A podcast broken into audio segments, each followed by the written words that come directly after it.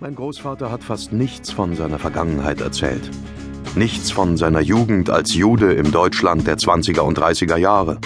Nichts von seiner Familie und nichts darüber, wie er nach Schweden kam. Ich weiß nicht, warum er nie darüber gesprochen hat, wer er war oder woher er kam. Vielleicht fürchtete er sich an zu viel zu erinnern. Denn er hatte Angst, das war klar, und seine Kinder hüteten sich weiter zu fragen. Man war keine Familie, in der Fragen gestellt wurden. Trotzdem hat mein Vater einige Dinge aufgeschnappt. Zum Beispiel, dass mein Großvater Erwin in einer Kleinstadt namens Marienwerder aufgewachsen war, dass er seine Mutter mochte, aber seinen Vater nicht, und dass seine Familie ein Herrenausstattergeschäft betrieben hatte. Viel mehr als das war es nicht. Tatsächlich spielte die Herkunft meines Großvaters als Gesprächsthema keine Rolle, und mein Vater musste, als ich ihn nach dem Namen seines eigenen Großvaters fragte, diesen in seiner Ahnenforschungstabelle nachschlagen. Das ist eine Tabelle, in die er einträgt, wann Verwandte von ihm geboren und gestorben sind. Für ein Kind oder Enkelkind von Holocaust-Überlebenden hat die Ahnenforschung ihre Vor- und Nachteile. Zum Beispiel ist es sehr leicht herauszufinden, wann die Verwandten gestorben sind, weil die Nazis alles, was sie im Krieg gemacht haben, so sorgfältig dokumentiert haben. Der Nachteil ist natürlich, dass es nicht mehr unbedingt viele Ahnen zu erforschen gibt und dass die Zweige des Stammbaums, die noch existieren, inzwischen in völlig unterschiedlichen Teilen der Erde wachsen. Zudem ist die Beziehung zwischen diesen übrig gebliebenen Zweigen sehr kompliziert, eigentlich sogar fast nicht existent. Wir, die wir zum schwedischen Teil der Familie gehören, gingen immer davon aus, dass der kleine Bruder meines Großvaters in Argentinien, der als einziger seiner drei Geschwister noch am Leben ist, nichts mit uns zu tun haben wollte. Warum wussten wir nicht.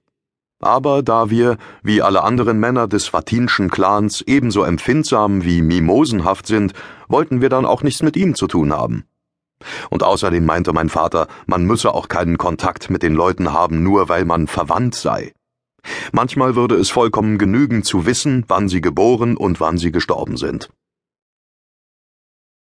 Doch ehe diese Geschichte sich in allzu ausführliche Verwandtschaftsbeschreibungen verirrt, wäre es jetzt vielleicht angebracht, die eine Sache zu enthüllen, die mein Großvater seinen Kindern erzählt hat. Nämlich, dass sein Vater, Hermann Isakowitz, vor seinem Verschwinden das Wertvollste, was er besaß, unter einem Baum auf seinem Grundstück vergraben habe. Dies ist eine Geschichte, die ich im Lauf der Jahre viele Male gehört habe, und zwar ebenso von meinem Vater wie von meinem Onkel. Doch um ehrlich zu sein, habe ich nie viel darüber nachgedacht. Das war nur eine Verwandtengeschichte wie viele andere. Immerhin waren alle meine Verwandten väterlicher wie mütterlicherseits jüdische Flüchtlinge mit Lebensgeschichten, die die meisten Romane an Dramatik überbieten.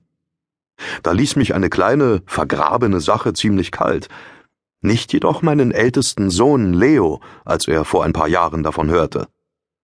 Was? fragte er. Wir haben einen Schatz? Ja, erwiderte ich. Man kann wohl sagen, dass wir ihn haben. Das hat zumindest mein Großvater gedacht. Wobei, ein Schatz. Ich weiß nicht recht. Was für ein Schatz ist das? Ist es Gold? Ich weiß nicht, erwiderte ich aber ich nehme mal an, dass das die wertvollsten Dinge gewesen sein müssen, die er besaß. Vielleicht Schmuck oder persönliche Sachen. Das haben in der Zeit viele gemacht, ihre Wertsachen vergraben.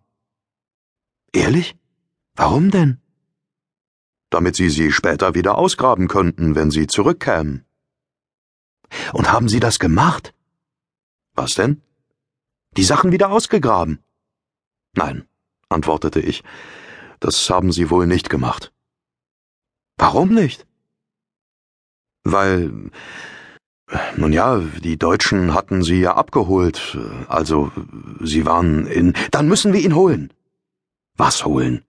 Den Schatz. Wir müssen den Schatz holen. Ich betrachtete meinen Sohn. Das war vor knapp zwei Jahren, er muss also ungefähr sieben Jahre alt gewesen sein. Er hatte immer noch diesen offenen Blick, den Kinder bis zu einem gewissen Alter haben, und der so wunderbar naiv und gleichzeitig klar ist.